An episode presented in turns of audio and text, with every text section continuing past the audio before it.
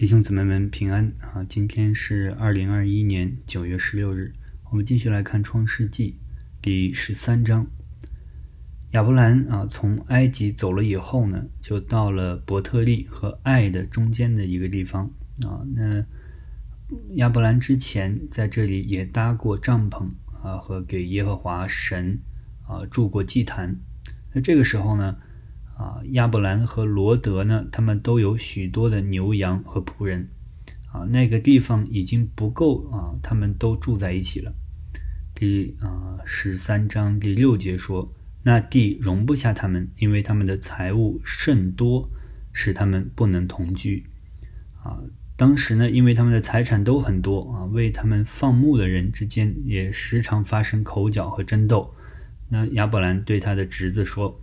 啊，就是罗德说，你我不可相争啊，你的牧人和我的牧人也不可相争，因为我们是骨肉啊。所以呢，啊，亚伯兰就出了一个主意啊。第十三章第九节说，请你离开我，你向左我就向右，你向右我就向左。那啊，这个亚伯兰呢啊，是有一个当叔叔的样啊，告诉他的侄子说，罗德啊，你来选地方。我就不去那个地方。那罗德一看呢，啊，当时的约旦河平原啊是肥沃的土地啊，是好地方，就选择了那里，而且慢慢的搬到了索多玛这座城。那圣经说第十三章十三节说，索多玛人在耶和华面前罪恶极大。然而呢，啊，罗德离开亚伯兰以后。啊，神又向亚伯兰说话，又给他应许啊。第一，第十四节说，从你所在的地方，你举目向东西南北观看。十五节，凡你所看见的一切地，我都要赐给你和你的后裔，直到永远。呃，第二啊，第十三章十六节说，我要啊使你的后裔如同地上的。尘沙那样多，人若能数算地上的尘沙，才能数算你的后裔。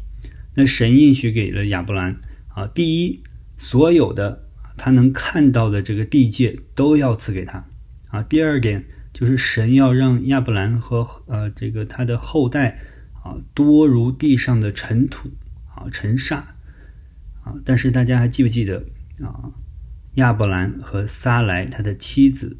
不能生育啊，神到底会怎样实现他的应许呢？那在这一切之后，亚伯兰为耶和华筑了一座坛，这个座坛呢在希伯伦。弟兄姊妹们，我们看到亚伯兰他经常的为神筑坛啊，而且圣经也不断的强调他为耶和华筑坛。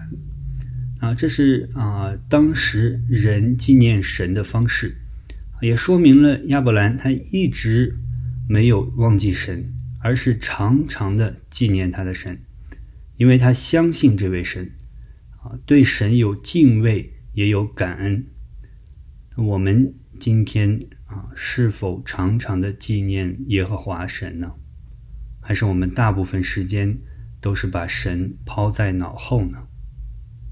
那这是今天的灵修，我们明天再见。